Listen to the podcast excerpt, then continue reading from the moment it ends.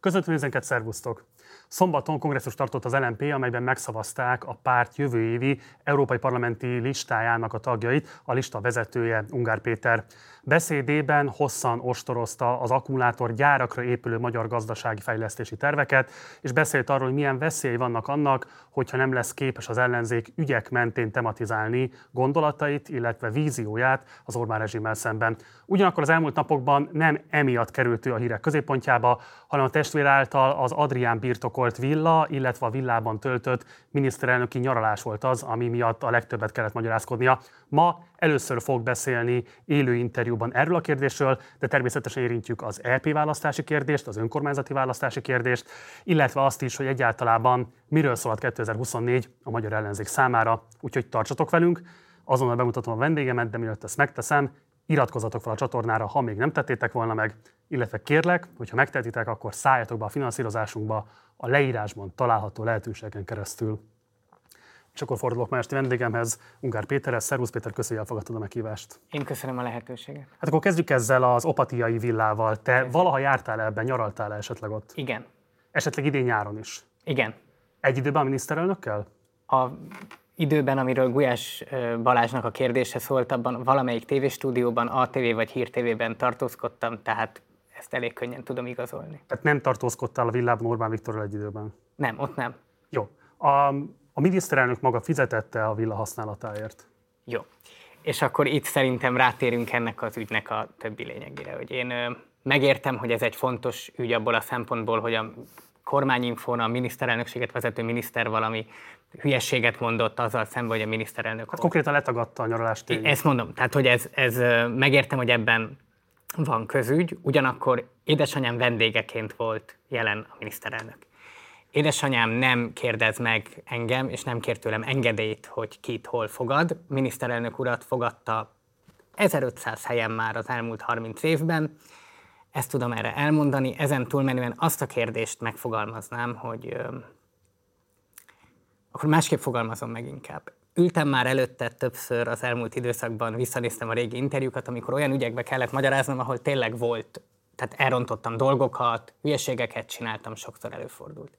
De ebben az ügyben nem pontosan tudom, hogy én nekem melyik döntésem kritizálható, hogy nekem ki kellett volna feküdnöm a küszöbre, hogy pontosan mi az, amit én tettem, ami ilyen szörnyű lett volna, azon túlmenően, hogy úgy születtem, ahogy konkrétan születtem. Utána rákérdezhetsz a gazdasági részére, de most nem erről beszélek. Most a konkrét Orbán Viktor hol van, hol nincs kérdéskörre.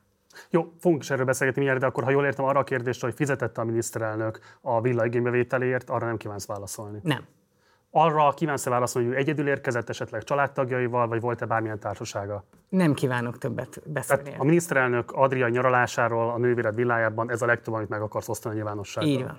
Jó, ugye itt azért van egy fontos aspektus, ugye, hogy a családod legalábbis az ilyen ingatlan átadási kérdésekben korábban is már barátságos viszonyt ápolt igazából a Fideszről és Orbán Viktorral is. Ugye a legkorábbi hír 2004-ről szól, amikor az édesapád az akkor még BIF tulajdonban lévő Madách téri ingatlant vette meg, vagy pontosabban bérelte személyesen a BIF-től, és adta át használatra, szívességi használatra. Bevallom, hogy ezt az ügyet nem ismerem. Orbán Viktornak a legelső nemzeti konzultáció helyszínéül.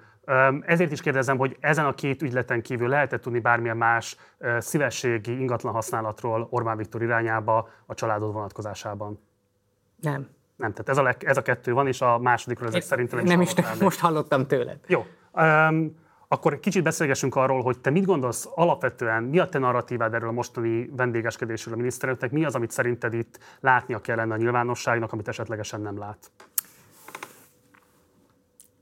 Először szeretném azzal kezdeni, hogy ugye úgy jelent meg a Partizán videója, és utána az összes hír, hogy Ungár Péter testvérénél nyaralt a miniszterelnök. Ez tényszerűen igaz? És nem állítottam volna, hogy nem így van. De a lényege az, hogy Schmidt Mária lányánál nyaralt, hiszen Schmidt Mária az, aki jóban van Orbán Viktorral. Többször találkoztam Orbán Viktorral életemben, mint az átlag egységsugarú ellenzéki politikus, természetes így van. Miből következik ez? Abból, hogy édesanyám Schmidt Mária.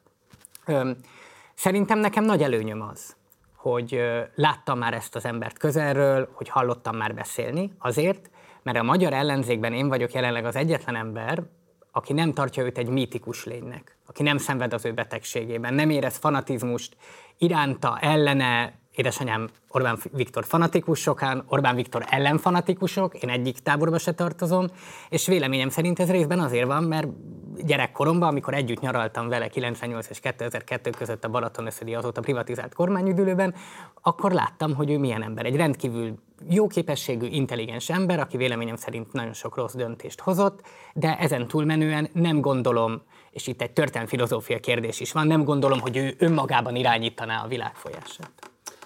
Megütött a filmet, hogy mondtál, hogy azért informálisan is volt, vagy van lehetőség adott esetben beszélgetni a miniszterelnökkel. A 2022-es választási vereség óta volt-e lehetőséged eszmét cserélni vele informálisan? Találkoztam vele a Mariska nevű étteremben egyszer. És miről tudtatok akkor beszélni? Köszöntünk egymásnak. Ja, tehát nem egy közös ebéd vagy munkacsán? Nem. Összesen 10 percnél többet nem beszéltem vele azóta. Tehát nincs, nem tudom én, olyan viszony köztetek, hogy adott esetben megkérdezhess tőle dolgokat, adott esetben véleményét kérhess tőle bármilyen kérdésben. Ez szerintem egy nagyon gyermetek fölvetés, elnézést kérek. Tehát a miniszterelnök nem hiszem, hogy igényli a Fidesz az én tanácsaimat a politikában, a kettőnk által vezetett párt azért más szinten van, hogy ő ezt igényelni. A másik pedig az, hogy nem ilyen jellegű viszonyunk van. Én vagyok szerintem az egyetlen ember azok közül, akik 98 és 2000 között ott voltak a kormányüdülőben, és ennyi idős, mint én, aki magázza a mai napig. Jó, akkor térjünk rá azokra a vonatkozásokra, amelyek szerintem igazából a legfontosabbak ennek az ügynek az apropóján, amikre utaltál is már, nevezetesen ezek az úgynevezett cégügyek. Ugye a Facebook posztodban, ha jól idézek, és kérlek javíts, hogyha tévednék, arra utaltál, hogy édesapád tevékenységének köszönhetően jött létre a BIF, és ti igazából a mai napig ennek vagytok a haszonélvezői. Ez egy korrekt leírás a helyzetnek? Igen, ez egy nagyon nehezen vitatható tényállítás. Ugye itt azért érdekes ez a kérdés, mert azért azt lehet látni a tőzsdei kapitalizáció alapján, hogy ennek a cégnek a 2006-os értéke, amikor édesapád elhunyt, az a töredéke volt annak, amit most becsülik, akkor egy 5 milliárdos értékkel rendelkezett ez a cég, ez ma 100 milliárdos. Tehát azt lehet mondani, hogy édesapád halála óta ez a cég szárnyalt föl olyan mértékűre, aminek jelenleg is köszönheti az árbevétele nagyságrendjét és adott esetben a jövedelmét. Rossz ez az összehasonlítás. Meg kell nézni, hogy a 2006-os magyar ingatlan cégek közül a BIF hanyadik volt árbevételt vagy profit tekintetében, és meg lehet nézni, hogy most, és hogy mondjuk az OTP ingatlanhoz, most mondok egy példát, a futóékhoz milyen viszonyuk volt. De mielőtt rátérnék ezekre a kérdésekre, amelyről azt tudom mondani, hogy a Gulyás Balázssal készült beszélgetésedben, most ezt tényleg nem sértőképpen mondom, Márton, de láthatóan olyan emberek beszélgettek, akik bölcsész érdeklődésűek alapvetően. Az a helyzet, hogy ez a cég tényleg nekem édesapám. Abból a szempontból, hogy ez az ő tehetsége, ami ebben a cégben van. Édesapám, ahogy ezt a 2004-es ügyletet elmondtad, fideszes volt mindig. A Demokratikus Koalíció, vagy a Kartával összeveszett, és azóta fideszes volt, de édesapám egy nagyon tehetséges üzletember volt. Lehet baloldali szempontból kritizálni azt, hogy lehet egy rendszerkritikus párt vezetője egy olyan ember, aki olyan vagyonos, mint én, ezt megtetted már korábbi műsorokban, legitim kritikának érzem, vagy egy olyan kritikának érzem, ami bírja a vitát, de azt állítani, hogy ez a cég Orbán Viktor miatt vagyonos, vagy nagy, ez egy abszurd állítás. Akkor álljunk meg itt, mert szerintem van 3 aspektus ennek, amire jó lenne, hogyha válaszsal szolgálnál. Először is kezdjük azzal, hogy azt írtad, hogy igazából a cégnek, a bevételének töredéke érkezik állami forrásokból. Ezt százalékosítanád? Most lehet, hogy a nővérem majd le fog szidni, mert a másik bölcsész érdeklődésű, a harmadik megjelent, az én vagyok ebből a szempontból. Azt hiszem 9 vagy 10, tehát 1/10 körül. Tehát a cégnek az árbevételét mondod, és nem a profitját, annak az 1/10 érkezik az állami megrendelésekből. Jó, akkor ugye, igen, kezdjük is akkor ezzel az ingatlanbérlési kérdésekkel. Ugye lehetett korábban tudni azt, hogy az Agrárminisztérium bérelt tőletek ingatlant egészen 2022-ig, amíg az eredeti ingatlannak a renovációja tart. Ez él még ez a bérleti szerződés, vagy sem? Ha jól tudom, él, és ha jól tudom, azért él, mert az Agrárminisztérium, ahova elköltözött volna, ami egy felújított épület, de nem tudom részletesen elmondani, az azt hiszem a Lázár Jánosi fűnyíróval, amikor az összes állami beruházás, mert elfogyott a pénzük, ugye leállították, ennek az áldozatául esett. Ha jól tudom, ezért vannak még ott, de amikor közös listán indultam a többi ellenzéki párttal 2022-ben, akkor az Agrárminisztérium ugyanúgy a BIF fenyertében volt, és szeretném jelezni, hogy az Agrárminisztériummal kapcsolatos kérdésekre válaszoltam már a médiában, tehát az Agrárminisztériummal kapcsolatban az elmúlt évben, amikor legutoljára válaszoltam kérdésekre, azon túlmenően, hogy nem költöztek el, mert nem lett kész, ahová elköltöznének, nincs új. A SZIT kapcsán, ami a következő kérdésed lesz, ami... Akkor ezt oldjuk fel, ezt a betűszót, hogy ez a szabályozott ingatlan befektetési társaság státusz, amire egyébként a legutóbbi interjúban valóban beszéltünk már, ott ugye azt vetettem föl, amit most is fölvetek, hogy ugye ez egy olyan státusz, egyébként a Graphisoft is ez alá tartozik, tehát ez nem csak a ti cégetekre van. A Graphisoftot bontsuk ki csak egy pillanatra, hogyha ezt megengednéd nekem. A Bojár Gábor a SZIT-nek ugyanúgy a kedvezményezettje, mint én. És mások is, tehát csak a Bojár Gábor, hadd engedd meg egy fél percre, hogy kiemeljem. Tehát a Bojár Gábor ugyanúgy a SZIT-nek a kedvezményezettje, mint én, ennek a speciális adózási formának. A Bojár Gábor volt a Momentum legnagyobb összegű anyagi támogatója. Tehát a világ viccének tartom elmondani, hogy ez a fajta adózás, amit elmondtunk egy éve, és biztos be lehet majd linkelni azt az interjút, lehet vitatni, hogy az egy jó dolog-e vagy nem, bírja a vitát, de az egy ingatlan és egyéb cégekre vonatkozó speciális adózási forma, aminek nem a NER-hez van köze, hanem ahhoz van köze, hogy az európai országok jelentős részében ezt csinálják. És ugyanúgy élnek vele olyan emberek, akik több olyan ellenzéki pártot támogattak, vagy olyan ellenzéki pártoknak a szimpatizánsai, akik engem most kritizáltak ebben. Az világos, csak az LMP Magyarország zöld pártja élesen ki kell az ilyen típusú szabályozások ellen, ugye ti magatok egyébként kifejezetten a társasági adózást 25%-os adókulcs mellett szeretnétek látni, és ugye pont a SZIT kapcsán lehet tudni azt, hogy itt sem társasági adót, sem iparűzési adót nem kell fizetni, a vagyonszerzési illetékük 2%, illetve 0, hogy a kapcsolt vállalkozástól vásárolnak. Hosszan lehetne még ezt sorolni. Ezt legutoljára, amikor beszéltük egy éve, akkor azt vetetted föl, hogy hogy szavaznék én, és megállapítottuk, hogy itt a politikai morális része annak, hogy én hogy szavaznék, hogyha lenne többség és a szavazatomnak jelentősége egy SZIT törvény módosításánál. Ez az a kérdés, amit akkor föltettél. Én azt gondolom, a pártom döntését követném ebbe, és én jelenleg azt látom, hogy a pártom úgy döntene, hogy nekem úgy kell szavaznom, mert nem hiszek abban, hogy ezt önállóan döntöm el egyedül, hogy a SZIT törvényt módosítani kell. Tehát erre ezt tudom válaszolni. És az a transzparencia lényege, ezért vagyok én a legátláthatóbb, vagyonilag átláthatóbb politikus ma Magyarországon, mert nálam tudják egyedül, hogyha egyedül kiszavazok az LMP-ből a SZIT módosításra, akkor az miért van? A többieknél nem tudják. Tehát nekem nem az a bajom, hogy hol nyaral a miniszterelnök, ez szerintem nem egy fontos közügy. Az a bajom, a miniszterelnök, vagy a valamelyik miniszter, vagy sok ellenzéki politikus remélhetőleg ki tudna venni 3 hétre egy villát az Adrián, mert szerintem megérdemli, hogy így tudjon nyaralni, és legyen hozzá adózott jövedelme, de ne adózatlan, nem fekete jövedelme, nem transzparens jövedelme, az én jövedelmem minden egyes forintom transzparens, ezért a legtárgyaltabb jövedelem majd Magyarországon. De attól, hogy transzparens jövedelem, attól szerintem igen is felvet kérdéseket azt, hogy a miniszterelnök mit keres abban a villában, pláne amiatt. De én nem mondtam, pláne amiatt, hogy azt azért pontosan lehet tudni, hogy a BIF-nek 2022-ben 10 milliárdos árbevétele után mindösszesen 28 millió forintot kellett adóznia. Tehát nyilvánvalóan az a típusú eredmény, akkor majd korrigáljuk, hogyha nem így lenne, de ez biztos vagyok benne, hogy a cégcsoport teljes eredményét figyelembe véve az éves beszámoló szerint ezt így olvastuk ki, hogyha azt mondod, hogy ez nem helytálló információk, majd kérlek javíts, de én bízom a szerkesztői munkában. Szóval a lényeg az, hogy itt látható az, hogy az az eredmény, aminek nyilvánvalóan az adriai villa is egy leágazása, az azért tudott részben fölhalmozódni, mert van egy olyan szabályozási környezet, ami ezt lehetővé teszi. Ez nem igaz. És így Orbán Viktor maga is kedvezményezetje annak a szabályozásnak, amit ő hoz meg, vagy kezdeményez törvényhozói minőségében. Az utóbbi mondat el fogok gondolkodni, hogy így van-e. Ez egy nagyon érdekes kérdés lenne, ha Orbán Viktor ülne itt, tehát tőle ezt meg lehetne kérdezni, de ugye én nem Orbán Viktor vagyok, tehát most már olvastam az interneten, hogy én a Zabi gyereke vagyok, de az az állítás, hogy én magam vagyok, még Orbán Viktor, még ez nem hangzott el. Ezt nem komolyan vehető Orránok, ilyet nem fogalmaztak meg. Nem mondtam, hogy komolyan vehető volt.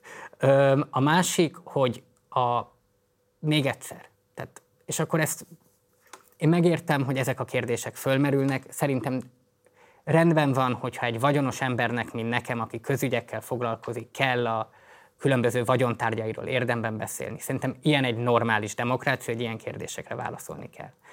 És ezt most, amit most mondok, azt nem feltétlenül neked mondom.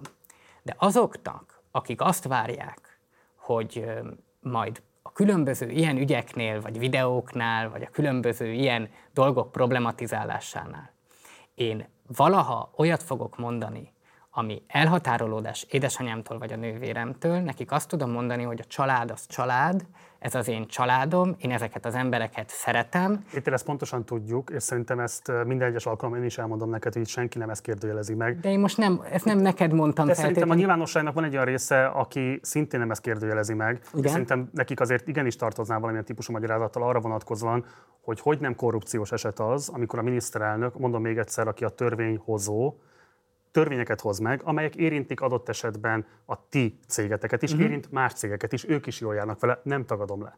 De azt is lehet látni, hogy ennek a cégnek az eredményéből képes a cég tulajdonosa nyaralót vásárolni az Adrián, és ebben a nyaralóban Orbán Viktor eltölt, nem tudjuk, hogy mennyi időt. Tehát a törvényhozó végül is egyébként direkt kedvezményezettje lesz az általa hozott törvényből fölhalmozott tartalék eredménynek a... Csak hogy a hallgató kedvére a törvényhozó itt nem én vagyok, hanem a miniszterelnökre gondoltál. Értem, csak hogy...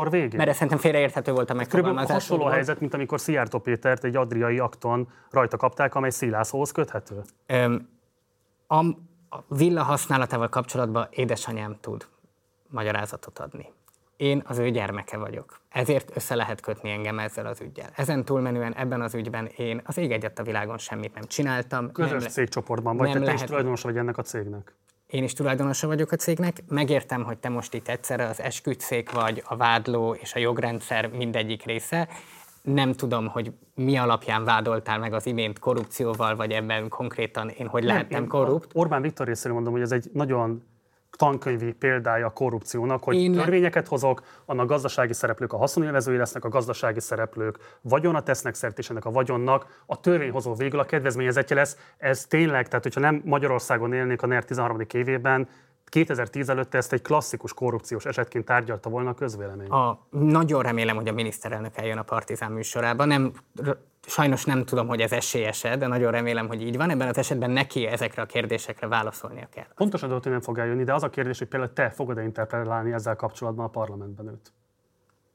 Hát én interpellálni a miniszterelnököt biztos nem tudom, hogy észrevetted, de nem szoktam a miniszterelnökkel a parlamentben beszélgetni. Szerintem a parlamenti műfaj a miniszterelnöknek a beszorítására alkalmatlan, tehát nekem van egy műfai kritikám ezzel.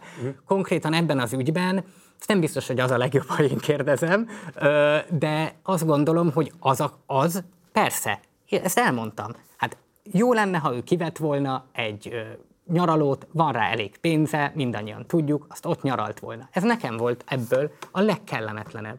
Hát az egész ügy neki nem ártott politikailag. Elhiszem, amit mondasz, hogy 2010 előtt vagy egy úgynevezett normális országban ez neki ártott volna. Ez egyedül politikailag arra volt számva, és most nem rólad beszélek, még mielőtt kikéred magadnak, hanem a politikai vetélytársaimról beszélek. Ez arra volt számva, hogy az LMP-nek a kampányindítását valamilyen módon befolyásolják. Azt feltételezett, hogy a felvétel készítője szándékosan időzítette így azt. Nem, én mondom a politikai vetélytársaim. Hát én megyek a pénteken a másik Gulyásnak a műsorába, nem velük van a vitám, mondom a politikai vetélytársaim. Tehát az a párt, amely elindul velem egy közös listán, amikor a BIF ismételten ugyanúgy az Agrárminisztériumban van, most hirtelen kikéri, hogy mit meg hogy csinálok. Ez egy nettó rám húzott politikai ügy volt, az ő részükről ismételten, nem a média részéről.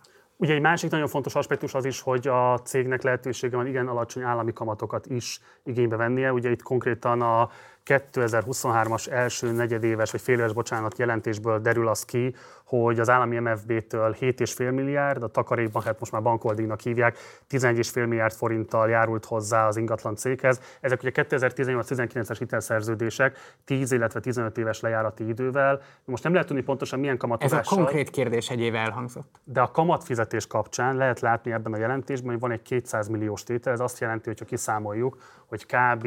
2%-os kamatozással kapja a BIF ezeket a hiteleket. Ezt meg tudod erősíteni, vagy mondom, egy éve elhangzott a hitel. Most néztem végig ezt az interjút, az egy évvel ezelőtti interjút. Erről a kétféle hitelről pontosan ott elhangzott egy kérdés. Nem tudok hozzátenni, azóta én ezzel nem foglalkoztam, nem rendelkezem információkkal, akkor megválaszoltam.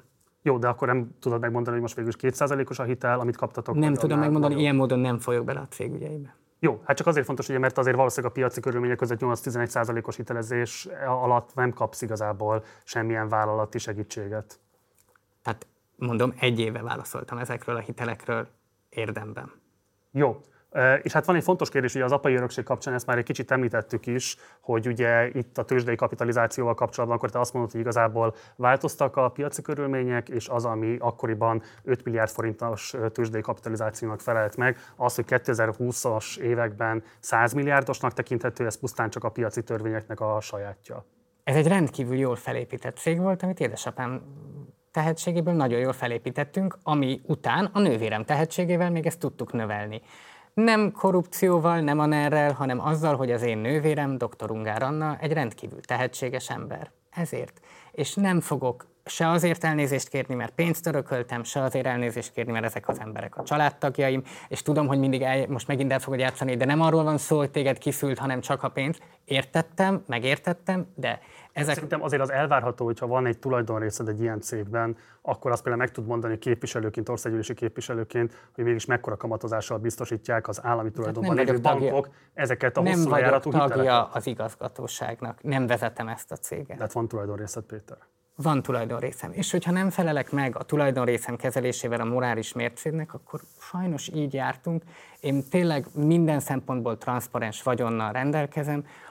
Ha ez a vagyontárgy... Hát ott a transzparencia hiány, hogy nem tudjuk, hogy mekkora az a kamatozás, amit hitelként a rendelkezésetekre bocsájtott. De miért kéne nekem ezt tudnom? És a miért kéne nekem ezt tudnom? Én egy részvényes vagyok. A MOL részvényesek nem tudják, hogy a MOL konkrétan mit, hogy vet. A MOL-nak is mondjuk van kapcsolata az állammal, ezt nem kell kifejteni bőven, nem kell kifejteni, és elég sok MOL részvényes van. Azóta számít, hogy te egy kis részvényes lennél, akinek éppenséggel csak van egy kis tőzsdei pakettje, és ilyen szempontból kötődik ehhez a céghez, miközben ez nyilvánvalóan nem igaz, egyrészt, másrészt pedig országgyűlési képviselő vagy. A törvényhozásban veszel részt. Országgyűlési képviselő, nekem az a feladatom, hogy a minden vagyontárgyamat a nyilvánosság elé tárjam. Egy olyan vagyonnyilatkozati rendszerben, ami erre teljesen alkalmatlan, de ez most mindegy.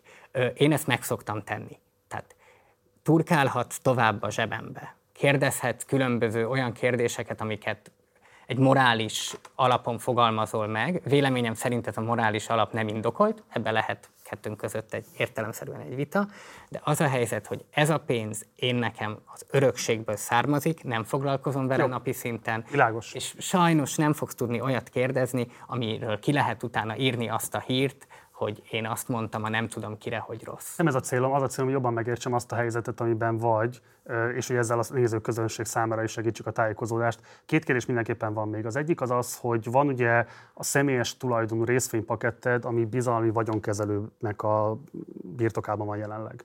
Ez megfelel a valóságnak. Igen. Megnevezhető, hogy ki ez a bizalmi vagyonkezelő? Nem. Jó. És ehhez képest van, vagy emellett van ugye a cégen keresztül birtokolt üzletrészed. Igen. Azt miért nem helyezett bizalmi vagyonkezelőnek a letétébe?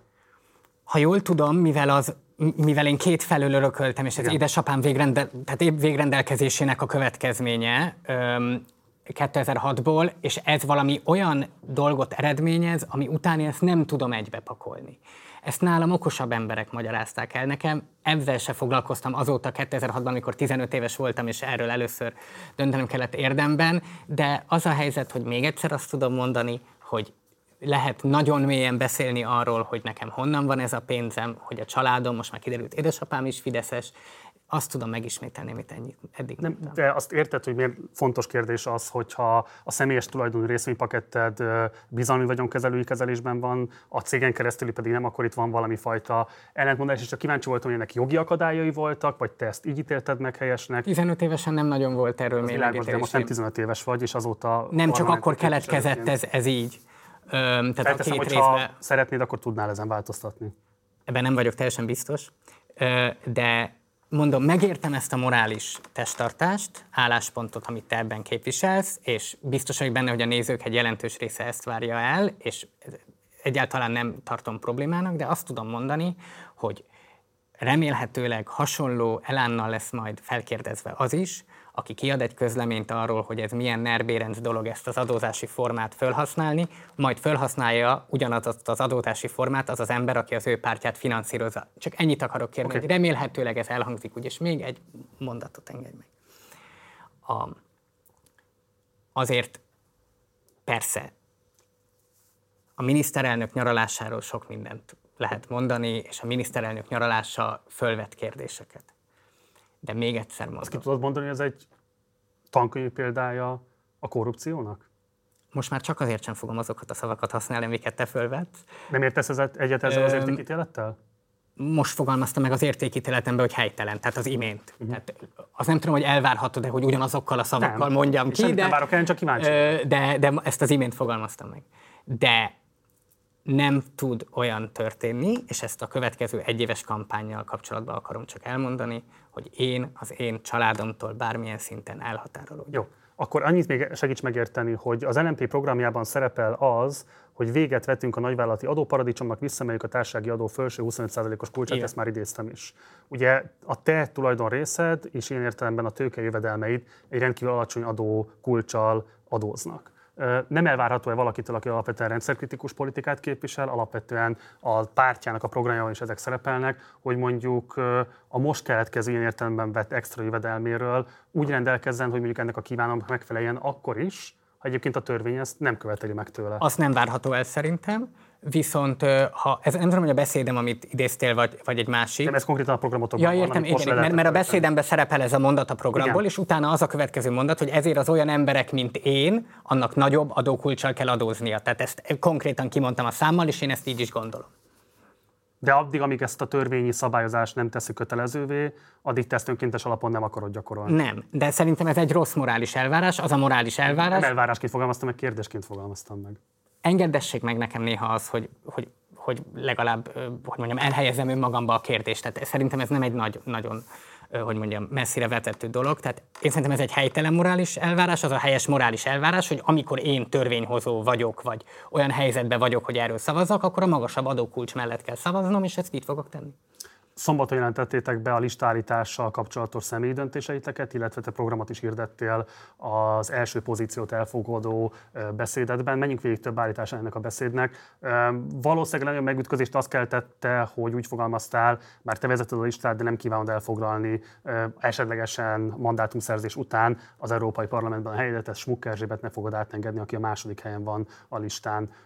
Nem kelte ezt szerinted visszatetszést a választókban, hogy végül is, ha ők adott esetben tudnak azonosulni az LMP-vel, valószínűleg egy ennyire megszemélyesített, personalizált politikai térben, ami a magyar nyilvánosságnak a sajátja, vagy hát a kortárs nyilvánosságnak a sajátja, valószínűleg veled is azonosulnak, tehát lehet, hogy téged szeretnének látni, hogyha már a szavazatukat adják az LMP-re az Európai Parlamentben. Szerintem nagyon personalizált a politika, igazad van, de az LMP most közösségileg állított egy programot és hozott döntéseket. És ennek a közösségi döntésnek az a lényege, hogy mi mit gondolunk az Európai Parlamentben, meg az Európai Unióról, és ezt ugyanúgy Tetlák Körcs is így gondolja, és Schmuck Erzsébet is így gondolja, és az európai parlamenti képviselőnek egy nagyon speciális képességekkel kell rendelkeznie, és ezekkel a képességekkel én nem rendelkezem, én másmilyen képességekkel rendelkezem, de Schmuck Erzsébet vagy Tetlák Körcs rendelkezik ezekkel a képességekkel. Amúgy meg ne tegyünk úgy, mintha ez a magyar politikában egy újszerű dolog lenne, hogy a listavezető önmagában nem kívánja betölteni az EP mandátumot. Annyi szokott a különbség lenni, hogy ezt csak később mondják el, és nem a kampány legelején. De hogyha Schmuck Erzsébet az, aki rendelkezik az európai parlamenti képviselőség ismérveivel, akkor miért nem vezeti ő maga a listát? Azért, mert én azzal a képességgel rendelkezem, hogyha a pénzügyi etap után van rá idő, akkor az többi állítással is tudok foglalkozni ebben a műsorban úgy, hogy az a lehető legtöbb embert tudja meggyőzni. Ezért. Karizmatikusabb média szereplő vagy, mint Schmuck Erzsébet. Amúgy én nagyon szívesen megnézném ebben a műsorban Schmuck Erzsébetet. Schmuck Erzsébet a zöld politikának, hogy mondjam, egy alapító anyája, nem akartam leidősezni, ez csak egy deskriptív állítás, és azt gondolom, hogy ő a zöld politikához olyan mélyen érte, hogy Magyarországon nagyon kevesen. A Szikrának volt egy nyári fóruma, ahol Hajnal Miklóssal és Jánbor Andrással beszélgettetek, Plankó Gergely moderálta a beszélgetést, és ott úgy fogalmaztál, hogy a pártnak külön-külön kell megmérettetnie magukat ezen a választáson. Ezt az állításodat továbbra is fenntartod? Igen. Ehhez képest azért azt lehet látni részben, ugye a közvéleménykutatási adatokra alapozva, hogy jelenleg igen kemény helyzet elé van állítva a rendszerkritikus baloldali szavazóközönség. Ugye részben ott van a Párbeszéd, az LMP Magyarország zöld pártja, mindkettőt a legutóbbi a 21 kutatóközpont által mért számok alapján 1-1%-ra teszik, még a biztos befutók vagy a biztos pártválasztók között is, csak befejezem a kérdést. Egyedül az MSZP-nél látszik egy ilyen 4% körüli pártot választani tudó biztos szavazói bázis, de hogyha ezeket összeadnánk, is kérdéses lenni egyáltalán lenne képviselete az ilyen szavazóknak. Én értem, hogy ez most egy verseny, és hogy ilyen szempontból győzzen az, aki legjobban tudja majd megmozgatni a választókat és felkelteni a politikai képzelőerejüket, de nem az volna a minimumházi feladat, hogy egy olyan életképes alternatívát állítson a zöld, baloldalias, progresszív pártok összessége, ami alapján megalapozottan fölvetődik, hogy nem fog elvészni az a szavazat, ami ilyen képviseletet szeretne? Először is csak, mert szerintem a magyar politikának az egyik legszörnyűbb dolga, hogy a beszédhelyzetük az embereknek általában tisztázatlanok. A 21 kutatóintézet a Momentum mozgalomnak a kutatóintézete. Az Egyesült Államoknál ilyenkor oda szokták írni, hogy egy demokrata kutatóintézet. Ez csak... Én szerintem tulajdonviszonyként ez nem határozható meg, azt lehet tudni, hogy az egyik legnagyobb megrendelője a kutatóintézetnek a Momentum, azt hiszem, hogy ez talán így korrekt. Ahogy érzed. Egyébként most fölmerül az a kérdés, hogy az LMP-nek miért nincs egy ilyen típusú intézményi együttműködés? Az LMP kongresszuson biztos fölmerülhet, mint kérdés. Nem tudom, hogy egy műsorban hogy merül föl, mint kérdés, de természetesen majd erre is tudok válaszolni. Az a helyzet, hogy a többi párttal nekünk van a rendszer természetét illetően, és a rendszer természetére adott ellenzéki választ egy nagyon komoly vitánk. Az a nagyon komoly vitánk, hogy Magyarországot túlszulejtette, és főleg a magyar ellenzéki politikát egy ilyen gyűlöletszelekta. Az a gyűlöletszelekta, amelyik posványosodik, amelyik folyamatosan azt várja el az ellenzéki politikától, hogy az ő gyűlöletét jelenítse meg. Szerintem a politikában fontos az, hogy az érzelmeit a választópolgároknak megjelenítsük, csak ennek a gyűlöletérzelemnek a megjelenítésére van 49 000 darab párt. Mi vagyunk az egyetlenek, az LMP, aki azoknak a pártja, akik nem akarnak több gyűlöletet. Akik nem akarnak revansot venni a Fideszen, mert azt gondolják, hogy egy revansban élünk jelenleg. Akik azt gondolják, hogy nem jó, hogyha a közélet arról szól, hogy egymást milyen teljesen értelmezhetetlen dolgokkal pocskondiázzuk, és akik amúgy azt gondolják, hogy ez a folyamatos és mindenki által gyakorolt ilyen moralizáló pozíció, amiben az ellenzéki közeg van, ez helytelen. Nekünk ez a stratégiai vitánk ezekkel az ellenzéki pártokkal. Az a stratégiai vitánk, amit én megpróbáltam Gyurcsány Ferenc mondatára megfogalmazni, mert én úgy látom, hogy a radikális ellenzéki oldalon van nagyon sok párt, de amelyik intellektuális erővel rendelkezik, az csak a Demokratikus Koalíció. És a Demokratikus Koalíció elnöke mondta ezt, hogy nincsenek ügyek, csak Orbán Viktor van. Tehát a rendszer leváltása az egyedüli cél. 24-ben nem tudjuk leváltani ezt a rendszert, és pontosan ezért nem a rendszer leváltásáról kell beszélni. Ezért mi próbálunk ezekről az ügyekről beszélni. Úgyhogy nekünk, és itt ez szerintem átnyúlik ezen a rendszerkritikus baloldali közegen, amit mondasz, nekünk van a rendszerrel szemben egy vitánk. Mi nem a radikális ellenzéke vagyunk ennek a rendszernek, hanem a higgadt ellenzéke, és ez az a vita. Világos, ugye pont a beszédben fogalmaztál úgy, hogy nem ég a ház, most van idő a vitára, cáfolva azokat a közkeletű vélekedéseket, amiket te az úgynevezett radikális ellenzéknek tulajdonítasz, nevezetesen, hogy ilyen permanens forradalom állapotában élnek, miközben nincs idő arra, hogy a legalapvetőbb közpolitikai kérdésekben is lehessen racionális vitát lefolytatni. Én értem ezt a kritikát, és szerintem sokan értik. De azért mégiscsak azért, hogy mondjam, a te pozíciódban lehet, hogy zsenántul hangzik ez a típusú megállapítás, pláne akkor, amikor Telnak Adónak is nagyon jól ismert az, hogy például az otthonápolási díjnak az elégtelen segélyt nyugő 10 000-ek, 100 000-ek, és akkor a további megrabolt csoportokról még nem beszélek. Én nem biztos, hogy revansot akarnak, de mondjuk igazságot igen. Nevezhetjük ezt revansnak is, hogyha valaki egyébként így akarja fordítani. A lényeg az, hogy a helyzetüknek szeretnék a tisztességes elrendezését. Az, hogy őket adott esetben dű, vagy bármilyen más típusú csalódottság, vagy erős negatív érzelmek fűtik, erre mi a válasza az LMP-nek?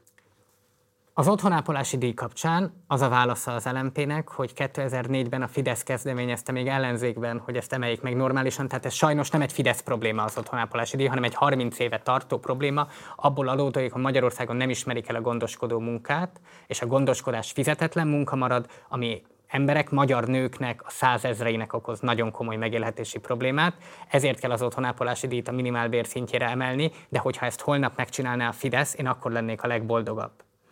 A másik, és ennek a lényegi kérdése, ami nem a szakpolitikai része. Igen, van nagyon sok legitim dű.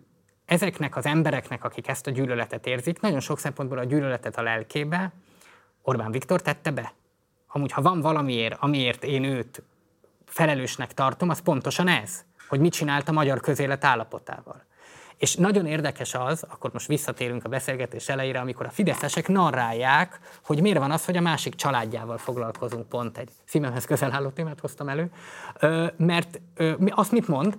Azt mondja például a DK-s, hogy 2006-ban arról szóltak a hírek, hogy Gyurcsány Ferencnek a fia nem tudta letenni az érettségit. Ez egy szörnyű lejárató kampány volt egy emberről, aki nem közszereplő. A fideszesek most elmondják, hogy a Márki-Zay Péter az Orbán Viktor fiának a magánéletével foglalkozik. Aztán elmondják, hogy 2002-ben, mit tudom én, a Kende könyvben mi volt. Folyamatosan megy ez a játszótéri, de te mondtad először, de te előbb ütöttél, és ezekből van elege az embereknek. Tehát van nagyon sok legitim gyűlölet, de gyűlölet nem oldja meg. Ezek az elitviták, és szerintem a nagy kérdés az, hogy igazából azoknak a százezereknek, de lehet, hogy millióknak a megraboltság élményével, akik azt élik meg, hogy bérből és fizetésből ebben az országban nem úgy megélni nem lehet, egyről a kettőről jutni még annyira sem. Szóval, hogy ezeknek az embereknek a dühével, ami nem az O1G dühe, ez a megélhetésnek a dühe, a kilátástalanságnak a dühe, amit nyilván megtestesít vagy megszemélyesít Orbán Viktor személye, de hogy ezzel mit tudtok kezdeni, mert én azt hallom ki azokból a szavakból, amikor a kongresszus előtte beszéltél, hogy igazából ti egy higgadt, érvelő, racionális vitázó pártként szeretnétek láttatni magatokat a közvélemény előtt, csak hogy valószínűleg nagyon sokan vannak, akik szívesen szavaznának ilyen típusú politikára, de nem engedhetik meg maguknak, hogy ne legyenek vérig sértve, és ne legyenek rendkívül erőteljesen földulva attól, hogy milyen helyzetbe juttatta őket a magyar állam. Vannak jogos dühök, de a bérből és fizetésből élők dühét akkor lehet megjeleníteni, hogyha megmondjuk, hogy honnan van ez a pénz, és mire akarjuk költeni. Az nem tudja megjeleníteni, mert bocsánat, a bérből és fizetésből élők dühét, aki egyetért Orbán Viktorral a legfontosabb stratégiai kérdésben, ami az, hogy hol helyezkedik el Magyarország az európai gazdaságban. Tehát aki szerint a működő tőkét kell támogatni, és aki a szabad piacban, meg a különböző ilyen egyezményekben hisz, ami lebontja a tőke előtti korlátokat, az nem tudja ezt megjeleníteni. És nagyon sok példa volt a világon arra, hogy ilyen erős szociális dühöt igenis higgadtsággal lehet képviselni. És tudom, hogy rólam ilyenkor azt mondják, hogy heti 200 fixel az ember, könnyen viccel, van egy ilyen, nem? Igen. Tehát, havi 200 fixen. Igen. Tudom, hogy van, és ezt mondják, de az, hogyha valaki ordít, soha nem old meg semmit, hanem eltagadja, illetve elfedi azt, hogy nincs gondolata. És a másik, ami erről az O1G-ről, abban nincs igazad, hogy az ONG-n kívüli gyűlöletet megpróbálja megjeleníteni az ellenzék, vagy az ONG-n kívüli különböző indulatokat. Az O1G az ellenzéknek a fő programja. Nincs jelenleg a többi pártnak más mondása, a DK-ban látok erre nagyon erős törekvést, de a rajtuk kívül nincs az O1G-n kívül egy mondatuk se. Ezt fel tudjuk vitatnánk, de mindegy, értem, hogy ez a politikai értékítéleted. Visszatérve egy pillanatra választási esélyekre, elfogadva akkor mondjuk azt, hogy a 21 kutatóközpontot te politikailag elkötelezettnek és értelme. Legyünk egy átlagot. Nem érvadónak tekinted, de akkor mégis milyen közvéleménykutatási adatokat látsz te magatok előtt? Vegyük az átlagot. Hogy áll az LMP igazából a biztos pártválasztók között? Az átlag 3,5. Ez most az átlag. A biztos pártválasztók között, vagy a teljes lakosságot tekintve? Biztosban szerintem. Jó, tehát ez azt jelenti, hogy még 1,5% pontot kéne föltornázhatok ahhoz, hogy reális esélyetek legyen bejutni a parlamentbe, az Európai Parlamentbe.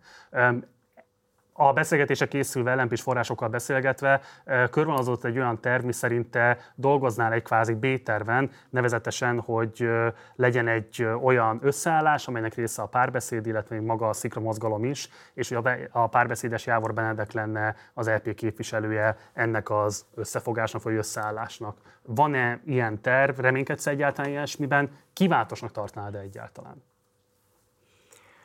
Amilyen kritikám nekem van, és amit az LMP közössége magáénak érez a radikális ellenzékkel szembe, ennek a párbeszéd szerintem még nem döntötte el, hogy a része vagy nem. A Szikrát amúgy pozitív példaként tudnám megemlíteni, tehát például az államosítása a végrehajtói karnak és a végrehajtói maffiának, az egy nagyon fontos ügy, amit nagyon helyes, hogy a Szikra képvisel, és ott van az a fajta düh, amiről te beszélsz, ami a valódi bérből és fizetésből élőknek a legitim, nem O1G-s dühe. Szerintem a párbeszéd sokszor O1G dolgokat csinál, ez számomra amúgy frusztráló, mert amikor ezekkel az emberekkel utána beszélek így, mint veled, akkor meg tök értelmesek és normális dolgokat mondanak, de kiállnak a kamerába, és jön belőlük sokszor ez a gyűlölet. Jelenleg van egy dihotómia a Párbeszéd előtt, hogy a Momentummal induljanak-e, vagy velünk. És én azt gondolom, hogy őket az köti össze a Momentummal, hogy az az állításuk, hogy igaza van Gyurcsány Ferencnek abban, hogy nincsenek ügyek, csak Orbán Viktor van, de ők nem Gyurcsány Ferencek. Azt hiszem, itt tudnám összefoglalni ezt a politikai ajánlatot. És ebben egyeznek.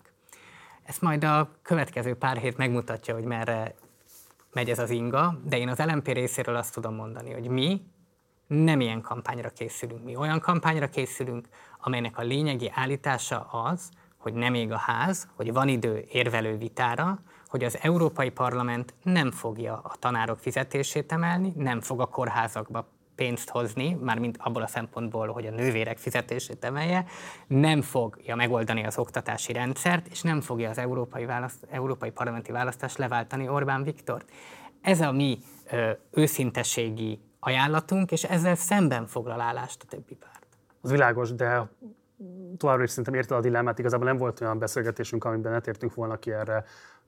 Ha 2024-ben a jelenleg látható felállásban indul neki ezen pártok mindegyike az európai parlamenti választásnak, akkor tényleg nagyon nehéz helyzetbe jön az az ember, aki rendszerkritikus szavazóként valamilyen baloldalias gondolatot keres, és nem lesz képes eldönteni azt, hogy a szavazata melyik pártra adva fog a legnagyobb eséllyel mandátumot eredményezni. Itt ugye egy minimumprogramról beszélünk, hiszen gyakorlatilag azt az ellenzék egész elfogadta, te magad is utaltál erre a kongresszusi beszédetben, hogy ezt a választást már a Fidesz most megnyerte. Itt az a kérdés, hogy a maradék helyeken hogyan fognak osztozni a még versenybe állók. Igen, de mi lenne, ha nem a mandátum szempontból közelítenénk meg a választást? Azért mégiscsak egy politikai választásról van szó, a mandátumok adják ki végül egyébként. Nem azt, igen, a nem politikai választás egy érdekes dolog lehet. Tudom, hogy politikai választásról van szó. Én arról beszélek, hogy nagyon jó lenne így egyszer arról elkezdeni beszélni, hogy nagyon jó ez, aki mennyi mandátumot hoz, de ki mit állít? Tehát ismételten szeretném, ha erről lenne szó, hogy ki mit állít. Teljesen világos, de ez miért kell, hogy szembe álljon egymással? Tehát miért nem tud elférni egy közös programban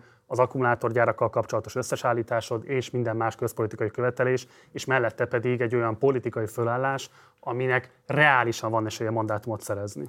Mert ha valaki szerint fontosabb közügy az, hogy a közmédiában mi történik, vagy aki szerint fontosabb a kordonbontás, mint hogy az akkumulátor gyarmatosítással mi van, az velünk politikai vitában van, tartalmi vitában van. De én nem hallottam, hogy ez bárki képviselte volna. Szerintem az van, hogy ilyet is csinál az ellenzék, olyat is csinál az ellenzék. Én kicsit azt hallom ki, hogy te is igazából egy morális álláspontot képviselsz, csak egy másik morálnak a talaján állva, mint az általad kritizáltak.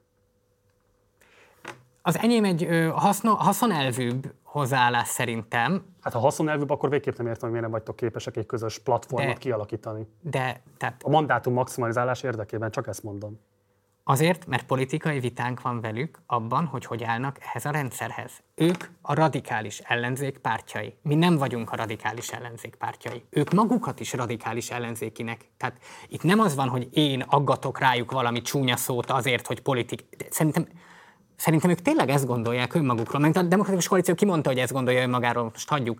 De szerintem a Párbeszéd... Nem is gondolkoztak ilyesmiben. A Párbeszéd ugyanúgy egyébként részt vett az akkumulátorgyárak ellen tüntetésben. De a Párbeszéd, ha jól gondolom, ők is radikális ellenzéki pártnak tartják magukat. A Momentum szintén éppen ugye a rendszert akarja leváltani újra, tehát hogy ők mind radikális ellenzéki pártnak tartják magukat. Tehát ez a különbségtétel, amit én megfogalmaztam, ezt nem én találom ki, hanem ez leírása annak, de ezt nem látod áthidalhatóan, tehát ezek nekem leginkább kulturális maximum identitáspolitikai törésvonalaknak tűnnek. Nem látom. Én nagyon szeretnék az identitáspolitikai törésvonalakról beszélni majd. Szerintem kevesebb identitáspolitikai törésvonal és sokkal több haszonelvűség, amit te megfogalmaztál az előbb. Miért nem tud ez lenni legalább ezen az egy választáson a vezérelve azoknak, akik mondjuk egy vagy maximum két mandátumról beszélünk, Péter, tehát egy eleve nagyon vesztes helyzetből indul ez az egész gondolatkör. Minden egyes kampány előtt itt ülök, és ezt meghallgatom. Hogy most ne ezekről a kis ideológiai különbségekről legyen szó, hanem álljunk hozzá haszonelvűek. És minden egyes alkalommal az a vége, hogy előjön a szarszappanszalámi, mert a kis ideológiai különbségek eltagadásának a vége általában a szarszappanszalámi, és utána megérkezik a kijelző, hogy a Fidesz megint rekordot döntött. Minden egyes alkalommal ez van, és most nem. Köszönöm szépen a dicséretet. De én nem arról beszéltem, hogy álljatok össze mondjuk a Momentum mozgalommal, akinek a képviselője Hajnal Miklós nem tudta megmondani a szikrás vitában, hogy támogatnák-e a végrehajtói kor államosítását vagy sem. Mi támogatjuk. Tudom, hogy támogatjátok. Tehát nyilván egy olyan típusú együttállás, az értem, hogy közpolitikailag miért nem elfogadható. Én arról beszélek, hogy azokkal a pártokkal, akikkel alapvetően maximum kulturális típusú akcentus különbségek húzódnak meg köztetek, ez minden nyugat-európai zöld baloldalias pártban különböző platformokat jelent, és nem pedig egymással versenyző pártokat. Ebben nem értek egyet. Vegyük az akkumulátorgyártás kérdését. Abban szerinted van szubstantív különbség? Arról szeretnék beszélni, a szubstantív különbségről. Szerintem az akkumulátorgyártás kérdése, és akkor a második ember leszek, aki Gagyi Ágit fogja dicsérni ebben a műsorban, az akkumulátorgyarmat, meg akkumulátorgyártás kérdése a világrendszerben betöltött szerepünkről szól. Az Európai Unió centruma és periféria közötti különbségről szól. Arról szól, hogy a nyugat legyen még gazdagabb, még fejlettebb a kelet kárára az Európai Unión belül. Ennek amúgy Orbán Viktor, amit elmondtam, hogy a nyugat a kelet kárára legyen gazdagabb, ez az alapvető politikája. Vannak emberek, akik vitatják azt, mert a debreceni vízigény, meg részletkérdéseit vitatják az akkumulátorgyarmatosításnak, de azt gondolják, hogy alapvetően szükség van arra, hogy mi bekapcsolódjunk a Nyugat-Európa által vezetett gazdasági környezetbe így, és szerintem nincs erre szükség. Az Európai Unió halála az, hogy sokkal alacsonyabb béren keresnek a kelet-európai és magyar munkavállalók, mint ahogy valójában kéne, és ezt az extra profitot kiviszik, és cserébe elszennyezik a környezetet. De ők nem ezt gondolják. Nekik a bajuk az akkumulátorgyártással nem az a egyik fő bajuk, hogy ez hogy van az európai gazdaságban, hanem az a fő bajuk, hogy milyen szakpolitikai problémákat okoznak, amik szintén problémák. De tudok erre egy másik példát. Csak hogy értelmezelek, tehát azt mondod, van egy nagyon jó példám még. Csak hadd segítsük a nézetnek a tájékozódását. Azt mondod, hogy ti alapvetően az akkumulátorgyártás mint olyat opponáljátok, így. Míg a ti esetleges természetes szövetségeseiteknek tekinthető pártok, azok az akkumulátorgyártás domestikálását, fenntarthatóvá tételét próbálják meg valamilyen módon a kritikájukkal elősegíteni. Szerintünk ez az akkumulátor... Mondod, hogy ez az alapvető különbség? Mi szerintünk az akkumulátorgyarmatosítás Nyugat-Európa gazdasági gyarmatosítása Magyarországon, a kínai tőkével együtt, házasságba, ő szerintük pedig az Orbán kormánynak egy szakpolitikai problémája. Ez az egyik, de hadd mondjak egy másik példát. Paks 2. A ellenzékiek, és egy jelentős része, mondjuk pont a Szikra mozgalomnak nem tudom ebből mi az álláspontja, azt gondolja, hogy ha Paks 2-t nem az oroszok építenék, hanem az amerikaiak, akkor támogatni lehetne. Mi akkor sem támogatjuk, ha az amerikaiak építik. Ez egy fontos kérdés, tehát akkor a zöld átállás jegyében ti nem gondoljátok azt, hogy az atomenergia kívánatosabb, mint bármilyen más, például fosszilis hordozókra épülő energiatermelés? Ebben a kérdésben nagyon hasonlítunk a nyugat-európai zöldekhez, hogy az akkumulátor vagy az atomenergiának a felhasználását ellenezzük. Továbbra is. Így. Jó, hát nem tudom, majd mindjárt akkor a nézők nyilván eldöntik azt, hogy hogyan látják ezt, de hát akkor a lényeg az, hogy úgy tervezitek, hogy továbbra is egyedül indultok neki az európai parlamenti választásnak, és azon egyedül méretetitek meg magatokat.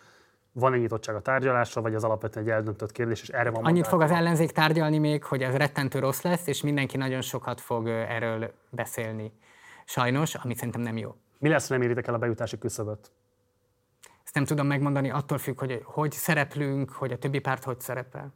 2019-ben ugye lemondott a teljes elnökség, meg tudod ígérni, vagy fontosnak tartod, hogy ilyen szempontból tegyél ígéretet? Nem, hogy nem fogok ilyet tenni. Lemondj, ha nem juttok be a parlamentbe. Nem lesz ilyen. Jó, tehát semmi ilyesmi típusú vállalásra nem akarsz vállalni. Jó, hát akkor menjünk tovább. A kongresszusi beszédedben beszéltél még több más aspektus mellett arról is, hogy az Audi adózása kapcsán a pénzt kell igazából nézni, nevezetesen, hogy hova megy az itt megtermelt profit, és végül ki a végső haszonélvezője ennek. Ezzel kapcsolatban mi lenne az LMP álláspontja nemzetállami keretek között? Hogyan lehetne elkerülni azt, hogy a gazdaság ne szenvedjen még nagyobb csorbát, mint amit jelenleg is szenvedett, de közben ezt a típusú útfüggőséget, amit a német újraiparosítás kapcsán először az autógyártásban, most pedig a dél-kelet-ázsiai akkumulátorgyáraknak a beimportálásával, hát elég erőteljesen meghatározott az Orbán kormány. Ha lesz is vala a kormányváltás, nehezen tűnik ez a paradigma meghaladhatónak, felszámolhatónak. Szerintem ez a legfontosabb kérdés. Miért csökken most a reálbér Magyarországon?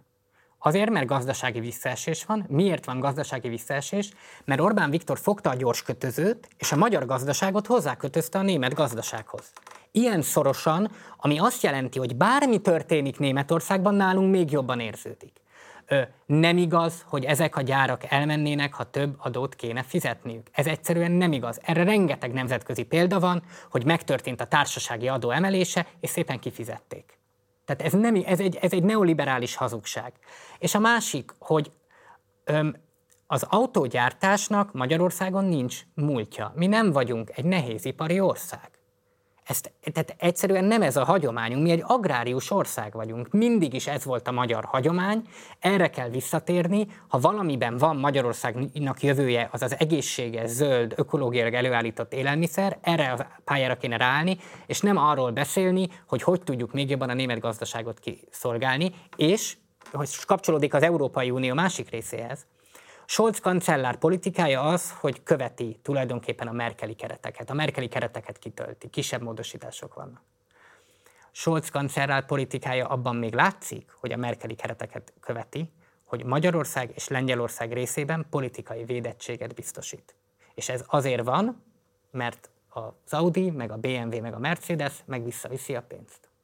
Ugye arról beszéltél, hogy agrárius ország vagyunk, és alapvetően inkább a biogazdaságba, vagy az ökogazdaságba kellene fektetni.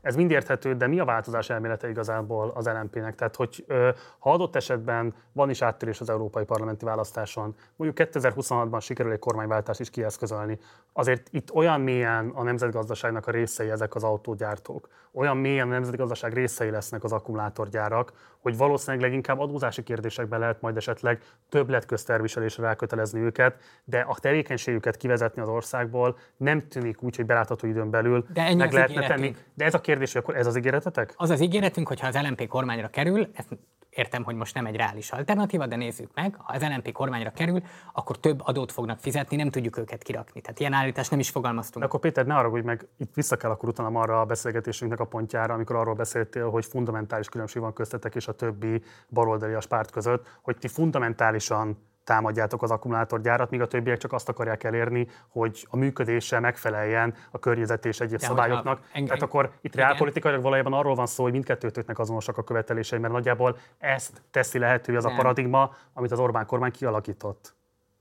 Tehát az elején annyit tudsz csinálni, hogy adót emelsz, de többet nem hozol ide.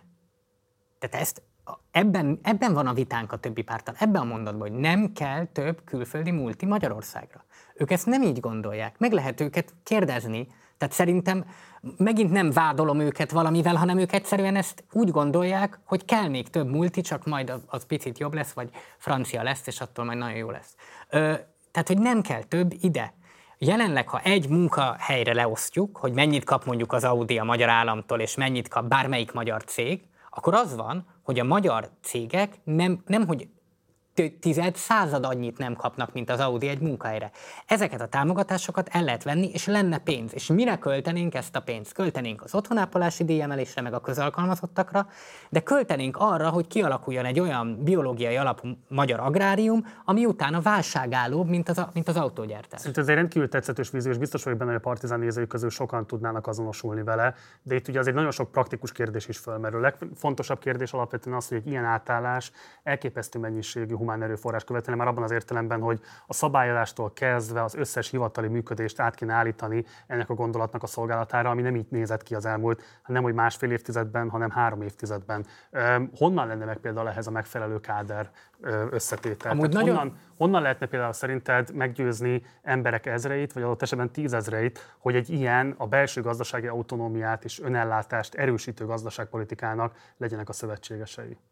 Nagyon szeretem azt az ellenzéki közegben azt a kettősséget, hogy elvárják a politikusoktól, hogy végre valami víziót mondjanak, és utána elvárják azt is, hogy a NER 13. évében, ami amúgy mindig elmondják, hogy milyen megnehezített pályát jelent, elmondja, hogy konkrétan a főosztályvezető helyettesi szintjén ez hogy fog megvalósulni. Tehát én most elmondtam egy víziót, nem lehet minket azzal vádolni, hogy nincs ilyenünk, és az erre a válaszom, hogyha felhatalmazást kap egy kormány, ami ezen a programon van, és utána és az azt jelenti, hogy leváltjuk ezt, akkor utána az államigazgatásban meg kell oldani, ez már egy kormányzati felelősség része, hogy a kormányprogramot hajtsák végre. Világos.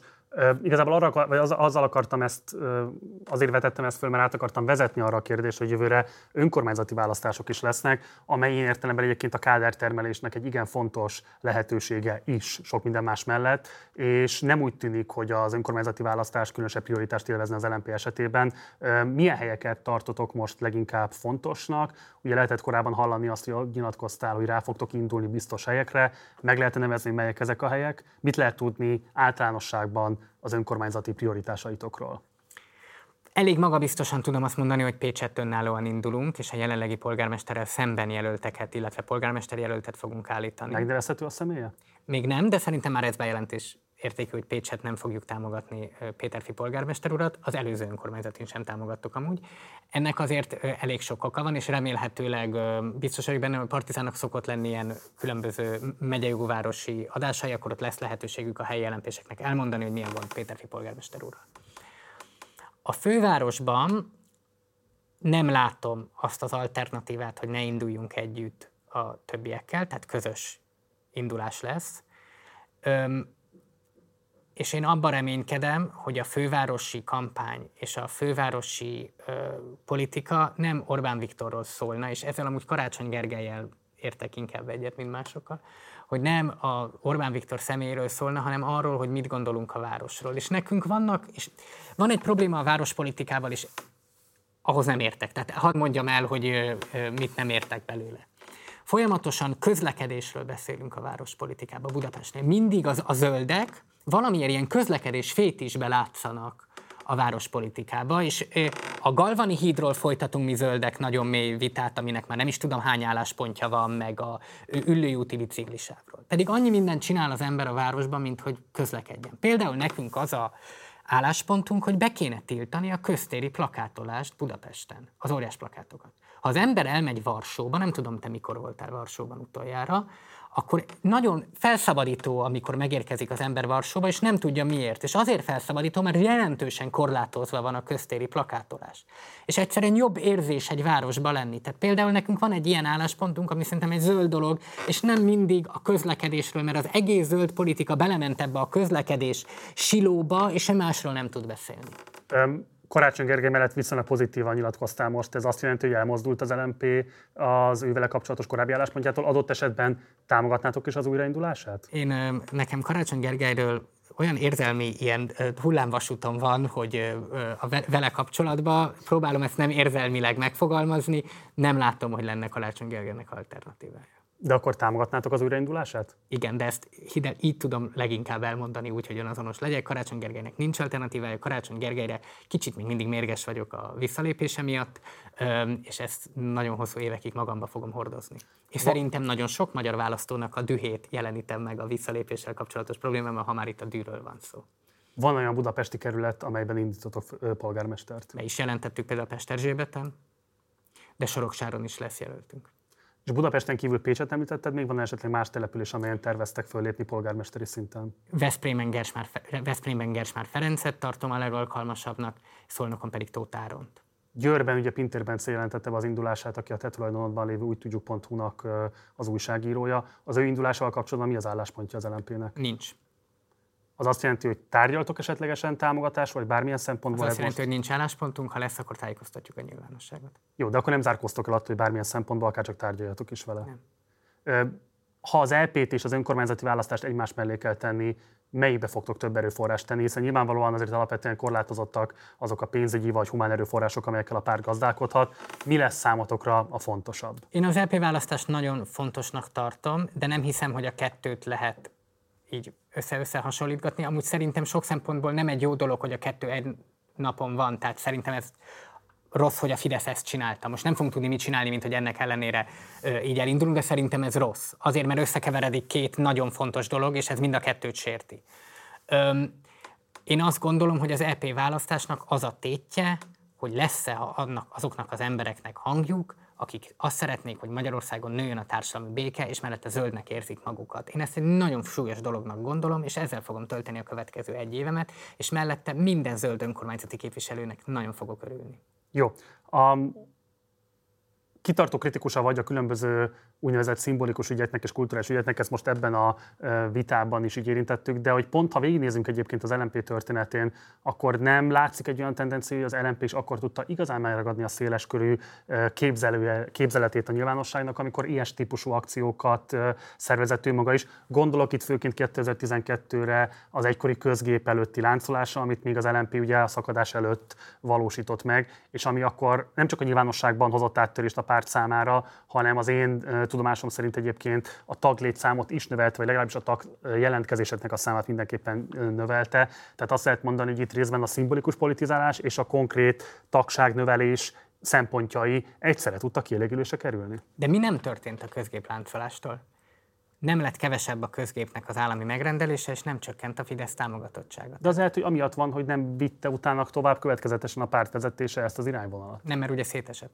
De ennek ellenére nem a Fidesz támogatását nem csökkentette, és valójában az LMP-nek a szervezeti problémáit nem oldotta meg. Ezek könnyű válaszok nehéz kérdésekre. Az világos, csak azt akarom kérdezni, hogy lehet-e ezt ennyire szeparáltan kezelni, hogy akik a szimbolikus ügyekkel foglalkoznak, azok valójában elárulják a szubstantív ügyeket, és akik a szubstantív ügyekkel foglalkoznak, azoknak meg kell magukat tartóztatniuk a szimbolikus ügyektől.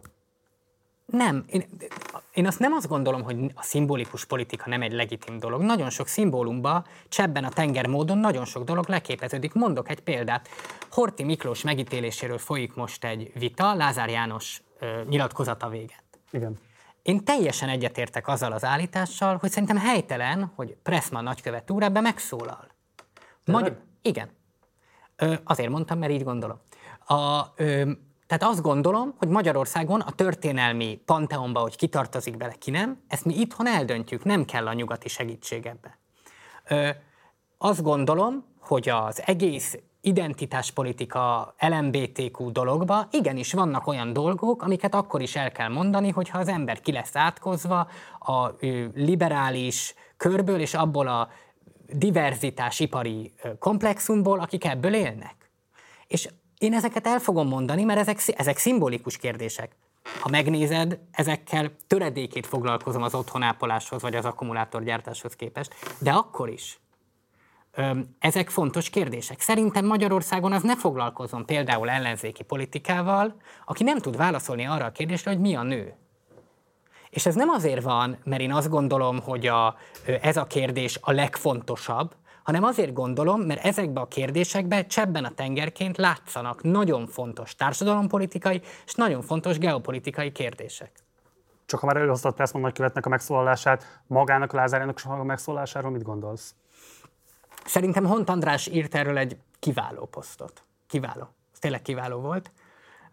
Én azt gondolom, hogy a Horthy vita mutatja a magyar közélet feldolgozatlanságát. Ugyanazokkal a szavakkal vitatkoznak, sokszor ugyanazok az emberek, vagy még rosszabb, reprodukálják még egy generációt, akik vitatkoztak erről 30 éve. Tehát a Horthy újratemetés óta ez a vita nem mozdult el sehova.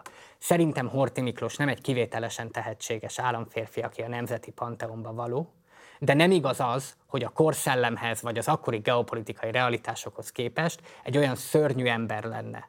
Szerintem, tudom, ez most nagyon megúszósan fog hangozni, de tényleg ezt gondolom, a kettő között van. Ez egy nagyon komplex helyzet, egy komplex ember, és a kettő között van Horthy Miklós megítélésének a válasza. És egyszerűen az van, hogy nem segít, ha az amerikaiak ebbe beleszólnak. Én nem tudom, hogy az amerikai nagykövet miért érzi, hogy ez egy fontos dolog lenne, mert ezt nekünk magunknak kell megbeszélni, azoknak is, akik, azoknak az áldozatai, mint én, akik a Horthy rendszer zsidó törvényei miatt utána az életüket kellett, hogy adják, és a német megszállás miatt meg azoknak is, akik nem. Nekünk együtt, magyaroknak kell ezt megbeszélni, és nem kell hozzá a nyugati segítség. Világos.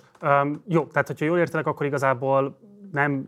Azért furcsa, amit mondasz, igazából, hogy 12-ben azért azt lehetett látni akkoriban a Fidesznek a népszerűsége igenis csökkenőben volt. Valószínűleg nem független azoktól a típusú szimbolikus akcióktól is, amelyeket az LMP elkövetett, de rendben van, ezt akkor most tegyük félre. Egy dolgot akartam megkérdezni, mert hogy talán egyedüli ellenzéki képviselőként kritikus szoktál lenni a tanártüntetéseken felszólaló civilekkel szemben is, ugye itt főként Pankotai Lili, illetve Molnár Áron Noár nevét szoktad említeni, de voltak ilyen típusú megszólalásaid a 444, illetve a Telex munkatársával kapcsolatban is. Szerinted szerencsés az, hogyha nyilvánvalóan a közhatalmat... Még a Telex munkatársával? Hát azokra a cikkekkel kapcsolatban, amelyek ilyen szempontból tüzelik, vagy adott esetben visszaerősítik ezeket a tendenciákat, vagy ezeknek a megszólalóknak a hangját fölerősítik. Az a kérdésem alapvetően, hogy szerinted szerencsés konkrét nevekkel utálnod civilekre, akik közhatalmat nem gyakorolnak veled szemben, aki rendben van, hogy a törvényhozásban korlátozottan tudsz csak hatást kifejteni, de hát mégiscsak van ilyen értelemben. Nagyon érdekes. Tehát ez úgy működik, hogy Pankotai Lili elmondhatja, hogy az ellenzék, az árulók megtökkel ütöttek.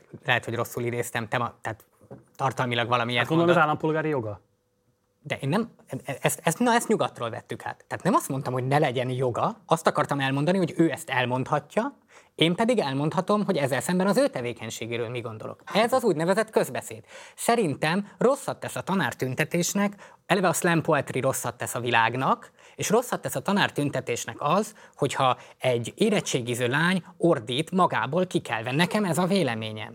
Sokan vagyunk Magyarországon, akinek ez a véleménye, és akiknek ez a véleménye, azoknak is kell, hogy a közéletben hangjuk legyen. Aki meg nem ért ezzel egyet, az ne értsen vele egyet. Világos, én szerintem vannak, akik egyetértenek vele, vannak, akik nem értenek egyet. De hát a legtöbb Horthy Miklós is nyilvánvalóan ilyen. A te kezedben lévő közhatalom az nagyságrendekkel kiterjedtebb, mint a Pankotai Lili kezében lévő bármilyen. De én nem akarom őt korlátozni. Véleményformás lehetőség. Én elmondtam, csak azt mondom, hogy nem tudom, arányosabb, hogyha ővele szemben ilyen típusú kritikát megfogalmazol, még mondjuk másokkal szemben ezt nem biztos, hogy megteszed. Pankotai Lilinél még el fogok ezen gondolkodni. Ahol nem gondolom, hogy aránytalan lenne, az a minden aktivista noár, aki minden témában első helyre tolja magát, és ő az összes aktivizmusnak az egyszemélyes magyarországi manifesztuma. Szerintem ez káros.